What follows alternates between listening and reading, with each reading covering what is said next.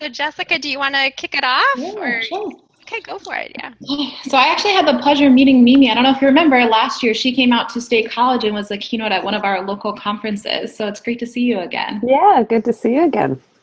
Um, so I'm just going to give you a little background on Mimi. Uh, so Mimi Ito is a cultural anthropologist of technology use, examining children and youth's changing relationships to media and communications. She's also professor in residence at John D. Catherine T. MacArthur Foundation and the chair in the Digital Media and Learning at the University of California, Irvine. With appointments in the University of California Humanities Research Institute, the development of anthropology and the development of informatics, informatics, I hope I said that correctly. Um, in Japan, her research has focused on mobile and portable technologies, and she co-edited a book on the topic of personal portable uh, pedestrian mobile phones in Japanese life. She's had three collaborative ethno- ethno- ethnographic studies uh, founded by the MacArthur Foundation, examining youth new media practices in the US and focusing on gaming, digital media production, and internet use. Continuing work on informal learning with new media with the research of the MacArthur Foundation, she is research director of the Digital Media and Learning Hub at UC Irvine and chair of the MacArthur Research Network of Connected Learning. So thank you for being here, Mimi. Um, so can you give us a brief uh, background on how you got into education and kind of into this space of digital media? Sure. So I am an anthropologist and an educational researcher by training, and uh, most of my research has uh, focused on just understanding how young people, mostly teenagers, uh, use new media technology like games and mobile phones and uh, internet and remix culture and things like that. And uh, you know, I think I'm both a bit unconventional for internet research, but also for educational research because I look at these sort of social and mm-hmm. recreational practices as sites of learning. And more and more, I've been trying to understand how we can connect with those uh, sort of social, interest driven kinds of activities that young people are doing as educators and make them more relevant for uh, accessing educational, civic, and career opportunity for kids. So it's kind of been a journey where, you know, a lot of my early work was really just hang out with kids on the internet and looking at the uh, digital world from their point of view. And more and more, it's been about building partnerships and collaborations with educators and technology makers to understand how we can make, you know, what kids are doing and learning with new technology relevant for our practice. So um, you've talked about a lot of the projects that you've done. So what of those projects or initiatives uh, make you most proud? Oh, yeah, that's a good question. um, yeah, it's it's like for all the different hats I wear, you know, there's probably a different project I could um, cite. So I'll I'll name a couple. I mean, I think our digital youth project that resulted in the Hanging Out, Messing Around, Geeking Out book, you know, was really important for us because it was the first time that uh, I think there's been a large scale ethnographic study that really involved a ton of different case studies of different youth media practices where we came together and synthesized it across different kinds of youth cultures. So we were able to tell a story not just about a mm-hmm. single case study, which is what anthropologists actually do most of the time, but also how different kinds of youth cultures and practices related to one another. So, you know, the really geeky kids versus the kids who are using mobile or social media, they're all part of the same cultural universe, but they have very different behaviors. So that was a project I was really proud of. Uh, and then, you know, I think the other piece that I'm really immersed in right now is this project or this effort to build a coalition around connected learning, which is really about, you know, connecting research, practice, design, you know, the opportunity to work with uh, folks from different uh, fields, backgrounds, and different expertise to really build things that uh, make a difference in the world. And, you know, it's not work that I've necessarily been leading except on the research side, but, um, you know, efforts like the YOUmedia Learning Labs, with our, which are youth maker spaces in libraries and museums, uh, the Quest to Learn schools that Katie Salen and her team at Institute of Play have been uh, really instrumental in. And, you know, most recently, uh, Katie and I, um, together with Tara Brown, uh, who's a leader in the maker movement, have started our own uh, startup. It's a benefit corporation called Connected Camps, which is delivering online learning experiences in the game of Minecraft. And I'm really proud of that right mm-hmm. effort right now because it's sort of a passion project where we're trying to take a lot of what we've learned about how kids engage with commercial entertainment, but uh, you know, make it kind of an intergenerational and educational sort of environment. Can you elaborate a little bit more on your work with the connected learning? Um, a little bit more about uh, such how it's a dynamic re, um, reimagining of education and how it can provide its uh, learners in society. So, what is it? Can you describe a little bit more about it and what it's doing? Yeah, so connected learning was sort of a model for both describing a certain kind of learning, but also for uh, an agenda for research and design that really took a learner focused perspective and was really synthesizing a lot of the state of the art of the learning sciences, but also what practitioners and designers were understanding and uh, developing in practice. And it emerged from a lot of the MacArthur Foundation funded projects. So it really is a much broader network that is um, as much about, you know, saying, oh, we learned a lot of these a lot of things from these projects but looking out there at what a lot of you know progressive educators are already doing with new technology and saying look what does it take to accomplish a lot of the long standing goals of pro- pro- progressive education with new technology? So that's sort of the motivating uh, thesis of connected learning. And how we think about it from a learning sciences perspective is that you know we're in an environment where young people are growing up in a context of abundance of information and social connection, which differs really from you know when a lot of our educational institutions were founded where you know young people needed access to particular kinds of learning institutions in order to access relationships and information that uh, had to do with specialized knowledge. And of course today the environment is very different. And it really uh, sort of pushes us to consider how we can think of learning less as something that's uh, transmission of knowledge, but something that's more about connecting and introducing and brokering young people to opportunities as much as it is about, you know, sharing, instructing, transmitting knowledge, and then um, expecting it to transfer ac- across context. So it really is sort of a model of learning that's been there in the progressive approaches, whether it's Dewey or you know contemporary learning sciences that come from the socio-cultural tradition but we're really saying look what if we reframe the fundamental purpose of our educational institutions as not a pipeline in the sense that we're handing kids off from one institution uh, to another in a progression but a process of network and connection building that's really um, learner centered rather than institution centered. And so we talk about connected learning as that moment when young people are able to have an experience that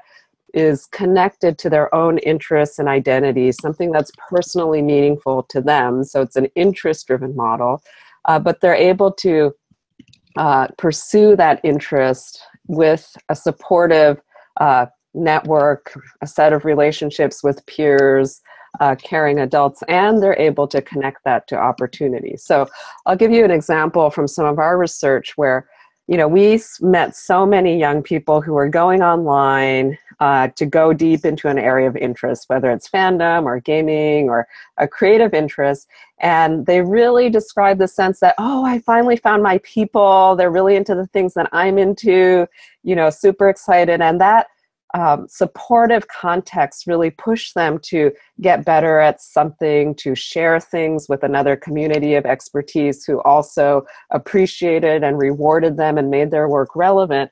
Uh, but a lot of those kids were not able to connect those interests to educational opportunity or civic opportunity or career opportunity. So they might get really good at something like video mi- remixing or writing or coding, but you know most of the educational institutions, the civic institutions, the workplaces didn't really have a way of seeing or recognizing it. So we see a real opportunity to kind of close that loop and bring that third sphere into play because young people have this opportunity to you know access these online communities of interest these free and open online resources in ways that really weren't available until fairly recently but i think as educators we haven't quite figured out the kinds of practices, processes, uh, you know, institutional uh, policies that enable us to say, look, you know, go online, do interesting things, and we'll support you and recognize you and uh, fill in the pieces of your network and ecosystem that uh, you need filled in. So, how do you personally uh, encourage your students that you mentor to make this impact that you just kind of talked about? Yeah, so again, I'll give a concrete example. Um, you know, one of the things that we've been looking at really closely is this idea of affinity based mentorship, which is, you know, this mm-hmm. uh, that comes from our research that's really found that you know, when young people are able to be mentored by somebody who not only has the knowledge mm-hmm. and expertise, but who shares an interest in who they feel deeply connected to, we know that's very transformative. And that relationship is often one where, you know, there is knowledge sharing, there is expertise, like whether that's a, you know, tennis coach or whether it's, you know, uh, a mm-hmm. teacher, uh, but there's also the ability to really know that student and direct them to opportunities, suggest things, connect with their interests. So that seems like a really important relationship in kids' lives. And there's quite a lot of research that shows that, you know, independent of other factors, it's one of the things that has one of the biggest effects for not just connected learning, but just life success and thriving. So, you know, um, when we were working with Nicole Pinkard to develop, mm-hmm. you know, and she was developing uh, the YOUmedia Learning Lab model, she brought in um, teaching artists who were experts and really embodied the identity of the interests and the cultural identity of the young people she was trying to attract to the space. So they were spoken word artists, there were digital media artists, there were musicians uh, who came in and, you know, they, uh, the DYN team uh, trained them to be good mentors and to work with young people. And there were also library youth librarians of this space who were obviously uh, really well, um, you know, they were experts at connecting with young people. Uh, and what was really magical about those relationships is that, you know, those bonds that the young people um, made with mentors who sort of they they felt they could really connect with um, as full people, but also because they were um, artists who were already are were active artists, mm-hmm. so they mm-hmm. had social capital and connections in the city and the wider community. So when they found a young person who was interested in, say, spoken word, they would also uh, support them competing in a citywide or even a national competition. So they were able to broker and broaden those networks that young people have. Uh, you know, we have a similar model with, you know, our connected camps, our Minecraft program, mm-hmm. because we, um, you know, we bring in sort of world-class game designers and uh, curriculum designers to design the programs, but we actually train high school and college students to work with the younger kids because they're the ones who are genuine Minecraft nerds and totally into it and follow everything about Minecraft. There's no way we as grown-ups could be like authentic experts in the Minecraft universe to the extent that, you know, a college student or a high school student who's really into it uh, themselves could. So, you know, we do a lot of training and, you know, teach them how to moderate conflict and work with young people. Uh, and, you know, there's really nothing more exciting for you know a 10 or 11 year old to be working with a big brother or big sister who's just a few years older than them who um, you know embody that identity who have tons of knowledge but they're also there to help them which is something that they don't mm-hmm. usually have when they just go online and meet strangers on the internet so it's just filling those little gaps in the ecosystem and trying to understand how you know there's like a ton of opportunity with something like Minecraft, but there's this missing piece, which is that uh, you know young people aren't incentivized or trained necessarily to be helpful teachers to littler kids, and so trying to leverage what's already in the ecosystem, but connect the dots where there's disconnections. Um, there's a, a, question in the chat box I kind of want to bring up that goes along this line. So, how can young people make their learning transparent to prospective employees? So, as they you know grow older, and mm-hmm. are employers responding?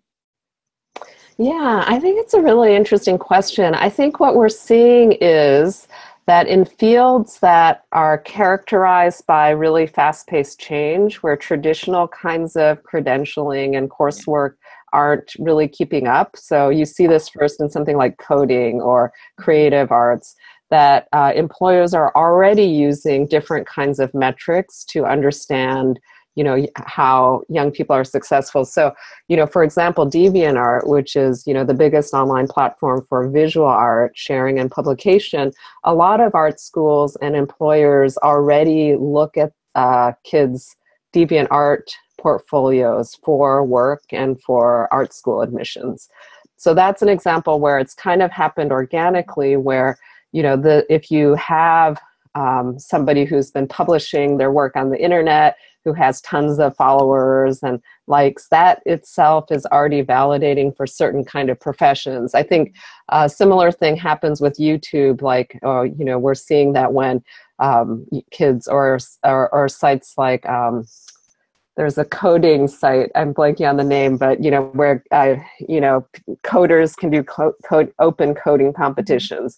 And you know if you have millions of followers on your youtube already or if you've won these coding competitions or if you have really beautiful artwork on deviantart you know these are all things that matter already.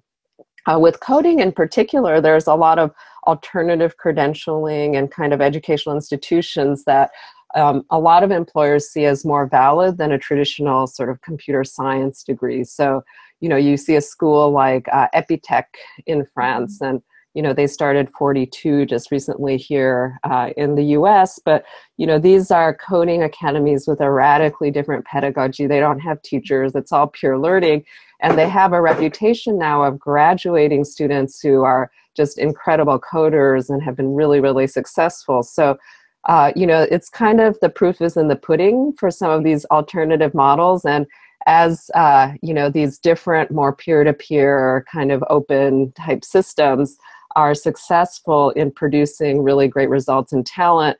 And, you know, they're lower risk because you're employing people who have already been proven to be successful. Uh, I think these alternatives are going to start getting more and more attractive for, for certain fields, not every field. Yeah.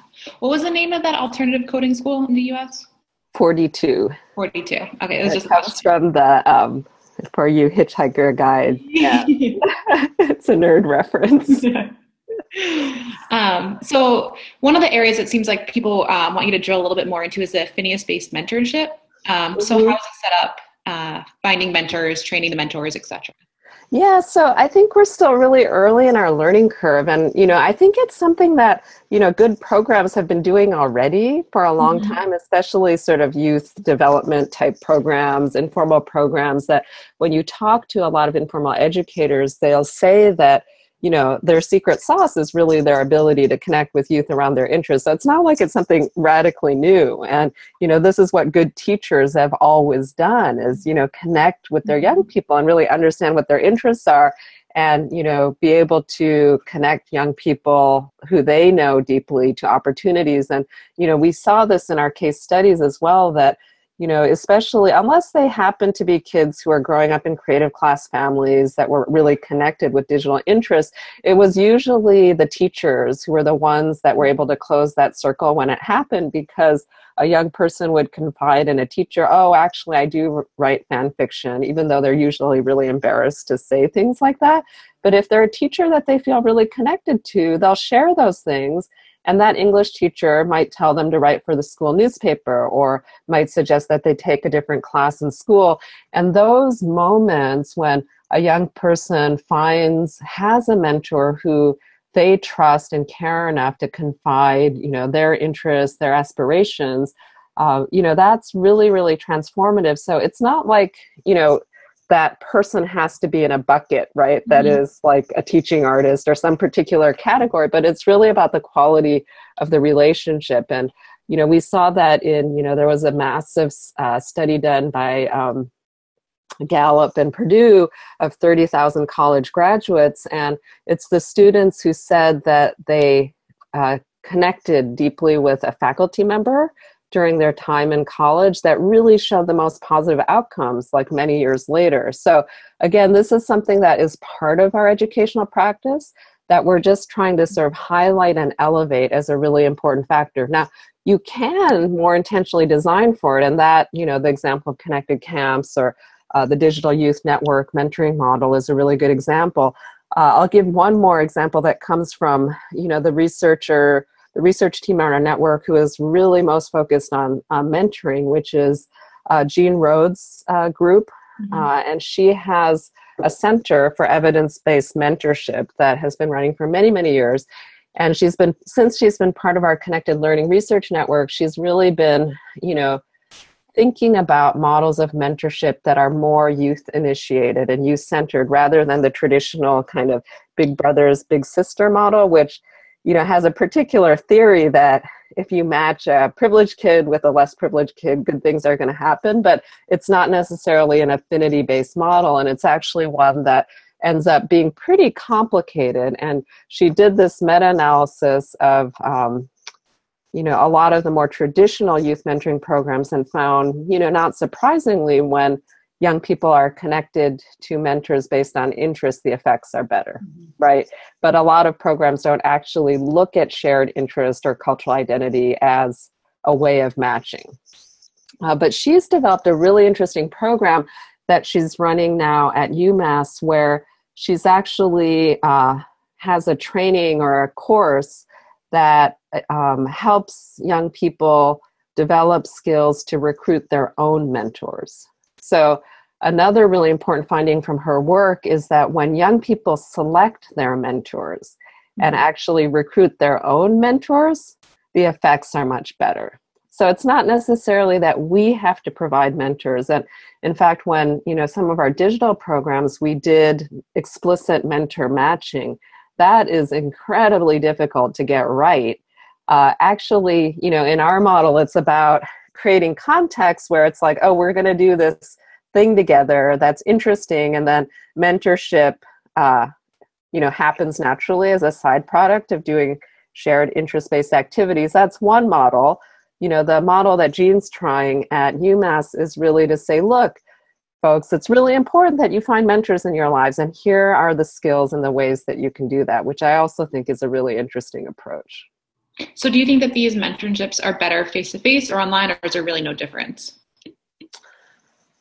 Yeah, it's a good question. I mean, I think they're different, right? Mm-hmm. Because obviously, if you have an in person relationship, you know, there's sort of a you know authenticity and a deepness to it that is really really important and some kids do much better with that kind of relationship i think the advantage of online is that it enables specialization and a different kind of safety mm-hmm. so that you know a lot of times like kids especially if you know they're not in really dense urban regions and they may have a fairly specialized interest i mean one of the things that we know is that kids have really diverse interests and you know if you happen to you know like uh, basketball or football or you know something that's you know or math science or english something that's school sponsored then you're in luck. But what if you're like the badminton player or the kid who's into anime or you know some other niche identity? And then you know the online world suddenly gives you access to this you know community of incredibly specialized and you know nerdy you know deep immersive interest-based experiences that really weren't available before. And there's something about you know the safety of being able to pursue those interests without fear of stigmatization and judgment which is also what a lot of kids get in school and are afraid of. So you know we did one study of fans of professional wrestling who you know they wouldn't reveal their interest in their local peer group because the stakes are so high for being cool and fitting in, but they could connect with those interests in a safe online space that was really, really empowering. Um, you know, even when you had like uh, tweens who were into One Direction, which, you know, they're an incredibly popular boy band, and you know, during the heyday, like, you know, a really big proportion of any you know middle school girl population probably would have been into them but they still didn't feel like they could share their interest in their classroom, uh, you know, among their peer group. But you know, online they could just go all out, you know, and be mm-hmm. you know screaming fangirls and not be judged. And you know, there was the freedom to be who you are uh, for some interests that you know are not high status within a local peer group. That kind of reminds me of uh, one of my first mentors. Uh, it was started out face to face, but then we both moved to different areas, so it naturally kind of turned into an online um, mentorship. Do you see that with a lot of children, where it's something that maybe they start to create these relationships that are beyond, say, the project that they're working on, that it becomes more of like a lifelong mentorship, or do, do you think it's very um, situational? Yeah, I think this is the other effect of online networks that is really, really important and is supportive and uh, protective of connected learning and social capital and relationships is because, you know, you're able to sustain and continue relationships and keep connections warm even yeah. when you've moved institutions, you've moved locations. So we found that really early on when we were doing research with the first big wave of mobile phone adoption in Japan, where you know, high school kids developed a new category called um, chutomo, but it meant middle school friend. And mm-hmm. they were able to keep in touch with their friends from middle school after they moved to high school, mm-hmm. which was like, if you think about it, it was kind of impossible for them to do that before they had mobile phones. So, this category of middle school friend did not pre exist the mobile phone. so it's like suddenly you have the ability to maintain relationships. And i think for connected learning and our model of learning it's really really important because you know i don't think it's like those relationships suddenly evaporated even before we had online communications. But you know this idea that they're actually young people need to be supported in developing a supportive network of relationships and that you know you think of learning not as pouring things into a kid's head but actually a process of building a wider and more diverse set of networks. If the ability to sustain those networks is more resilient because of online communication it means the model of you know learning as connection building relationship building is that much more robust. Um, so to transition kind of the conversation a little bit um, a lot of your work, um, you know, is really impacting, I think, a lot of people. And at the DML conference this year, you conducted a sold out workshop called the Power Brokers Building Youth Social Capital Through Connected Learning. Can you tell us a little bit about this event and the impact that it's had on the field? Yeah, so this was actually, you know, led by Dixie Ching, who has been a lot doing a lot of work with the Hive Network in New York, which is a network of youth serving organizations that are collaborating to provide you know new digital type learning opportunities to young people. And one of the outcomes of working in this sort of collaborative networked way across organizations is that uh, folks realized that a big part of what they need to do and what wasn't within their traditional organizational charter was thinking about the ways that we could connect opportunities across different organizations.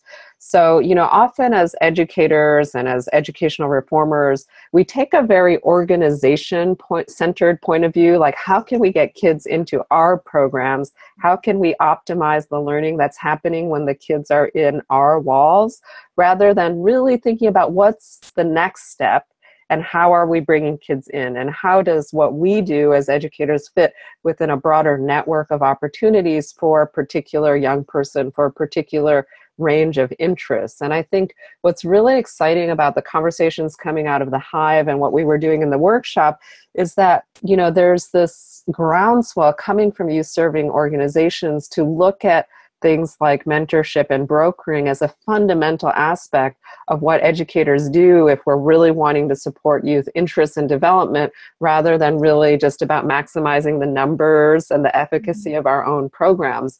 So, something like brokering is like, have you effectively um, moved kids out of your program becomes a really, really important metric and a set of design principles that, again, it's not that programs hadn't been considering at all, but we're just trying to elevate that this connection building is just as important for young people in expanding their opportunities as the fact that they've acquired specific skills and competencies within your specific program. And you know i think it's very relevant to you know what's happened you know this week in this country and you know trying to understand how to you know build coalitions across organizations and you know to really think honestly and transparently about you know what are the interests of uh, you know us as teachers researchers? What are the interests of our students and what are the interests of the organizations? And they're not always the same. And i think we have to be super honest about that and also understand that you know the process of understanding connecting with you know organizations that are you know not you know totally about our benefit and our organization our self-interest uh, you know we learn so much from that. So i think educators formal educators understanding how their work connects with informal educators you know, people like me who are in kids' peer internety culture, like we all have like a different perspective to bear on this systemic problem of how to support young people, how to support their learning, their interests, and helping them thrive. And I think these conversations that are happening uh, at the intersections that are sort of interdisciplinary and across different learning institutions are really, really exciting because it's saying, you know, how can we find those points where, you know, we are aligning because we are supporting young people. You know, that is our shared purpose. And that feels really exciting to me and qualitatively different than, you know, like the debates we're having, like as somebody in higher education, you know, the conversations we have about how do we really support our young people are different from like how do we maintain the status of our institutions? You know what are our rankings? What are our you know efficacy for our outcomes? They're just qualitatively different conversations that are really really exciting so I want to, it's a, uh, about that time I want to open up the questions to the audience. Um, but while they're starting to type in their questions, we've asked most of the, the, the panelists today uh, one question of, you know, who inspires you and what has shaped you as an educator? Oh my God, there's so many people who have inspired me, but I have to say, like, for me, my inspiration is always teenagers. Like, I love them and I learn so much. Mm-hmm. And, you know, the young, like, I don't have a, I've never had an original idea. It's always come from the, you know, younger folks. And, you know, again, to this week's events, like, I just am so blown away by, you know, the energy that kids brought to this, mm-hmm. um, this whole political mess and you know how they're continuing to just surprise us and you know keep us honest. So i think they're my inspiration really. We've had i think pretty much across the board every person answered it has somehow looped in their students and yeah. yeah yeah. part of their passion yeah. which is great. And then you're in the right job because yeah i know. there's a reason why we do the work we do. Yeah yeah exactly. I just wanted to, uh, and certainly please everybody in the text chat, please take this opportunity to, to post some questions. Um, our earlier speakers today, and we've got Heidi with us, um, who actually kicked us off from the Department of Ed in OCTE, which is uh, working with adults in career and technical education. And a lot of the projects we're working on at Designers for Learning are targeting the um, adult basic education. And so I'm trying to, you know, pull and grab a lot of the concepts you're talking about. And we talk a lot about contextualized learning, which I think shares a lot with your connected learning, which I know does have kind of the with the um, the technology, you know, connecting, like literally connecting, and then connecting yeah. it to um, the academic to then to the then real life. So, how do you think some of the concepts you work on with the youth um, would transfer to? And now we're talking about a very specific population of adults who aren't uh, technology literate, as Heidi mm-hmm. ran through a mm-hmm. lot of um, unfortunate statistics regarding skill gaps with technology, um, and then just having failed at one point or another in formal education. And so we are trying to reach them in creative ways. So any thoughts on that? Is this any area you've ever worked in, or if you could help us out, give us some pointers.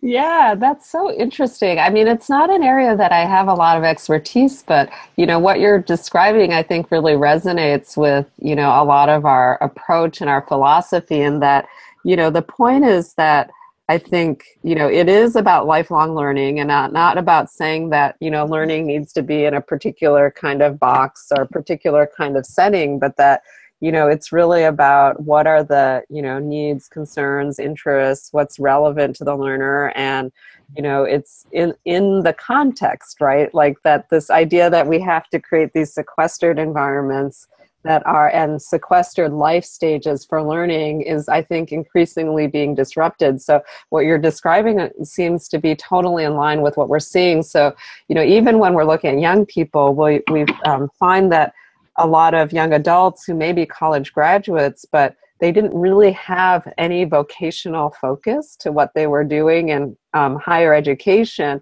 You know after they graduate they're like oh i guess i need some skills for the workplace.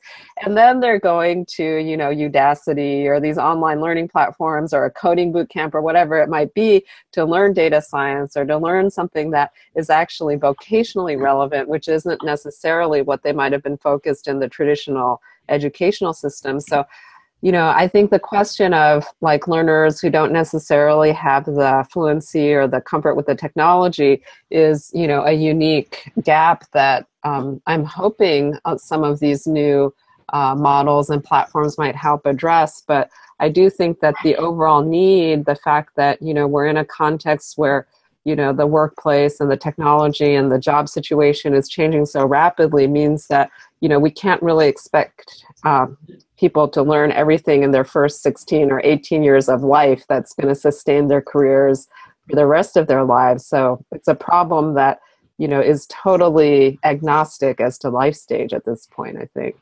And then um, uh, tying into your comments, um, I, I, was one of the ones in the text chat asking you about the um, the mentorship and the peer to peer. It's really something at least no none of our subject matter experts have raised this idea mm-hmm. of the, um, the, learners kind of drive. We, we talk a little bit about and we talked about it today, family literacy, um, where I guess that would be a very specific affinity group, right? you're, you're you know working on something within your family unit, but um, yeah, that's that was really set some light bulbs off, trying to think of ways that that could could apply because this whole idea of relevancy and you know why am i doing this? Even you know i've already failed once in formal education. Yeah yeah. Yeah i need to get a job but it's it seems so far out of reach you know these jobs you're talking about and the skills that are required. Um, it, it's just kind of bridging that you know how do you make that happen? And that was just mm-hmm. kind of the um, you know the concept of bringing in the peers to, to try to yeah. And i think you know as academics this is how we got our professional training, right? So if we reflect on our, you know, how um, graduate students and, you know, postdocs and academics uh, both got trained within that, you know, moratorium period, but also as we continue to learn, it's a totally peer-based model. I mean, we call it peer review. We use all of the language of peer-to-peer learning and mentorship in how, you know, academics because you know again it's a field that you have to stay constantly on top of things. It's not like you can just stop learning as an academic and an expert in your field. So i think in whether it's like um, you know vocational any kind of vocational field i think has a dimension of peer-to-peer learning already. Um, and for some reason like in k-12 and higher ed we sort of sequestered it but the more prevalent mode of learning is actually more based on this peer-to-peer model it just feels different when we're talking about you know younger folks and applying this model i think and uh, we'll we'll let you go. But I think we did have one yeah. more question in the. Uh, John had a question. Uh, I don't know if you can see it in the text chat. Is there a distinction between teenagers, youth who build social capital online only without face-to-face interaction versus youth who build social capital primary primarily face-to-face? Yeah, I think it's a really interesting question, and I don't think we've like really have ways of, you know, necessarily. It's one of those things that's very hard to investigate systematically, right? Um, but I do think that there's, you know, just from our qualitative case studies, yeah, obviously there are important differences, and you know there are good and bad on both sides. Like if I was to characterize it really broadly, you know, I think the online networks um, benef- have the benefit of specialization, right, and accessibility. And so young people are able to more easily move in and out and access access more specialized communities of interest online usually um, but then you know the face-to-face contexts have the strength of you know the supportive relationships that are able to scaffold connections to those local institutions that have a lot of power over kids' lives. So, you know, if you're really looking to change opportunity, those face-to-face connections are going to generally have a lot more power and we definitely have seen cases where online relationships translate into something like a weird a real workplace opportunity or you know an educational opportunity but you know by far the weight of that kind of transformative difference happens in local relationships and institutions. And I don't think it's because somehow those relationships are more real or meaningful. It's just that those relationships are tied to institutions of power in young people's lives in ways that online relationships tend not to be. Yeah, great points.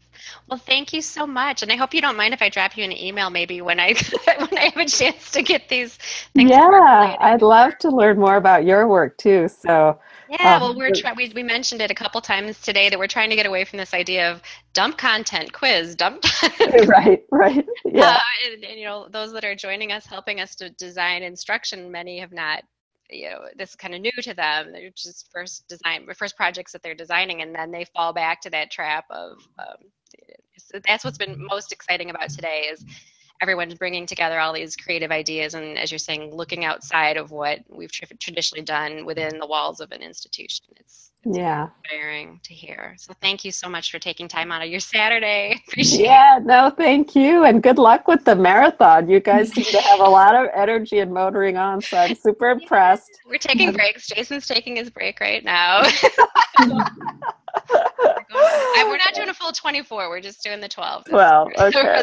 okay, that's still pretty pretty impressive. So maybe next year we'll try the 24. yeah. yeah. Well, thank you again. Okay. Thanks a lot. This was a lot of fun. Bye. Bye.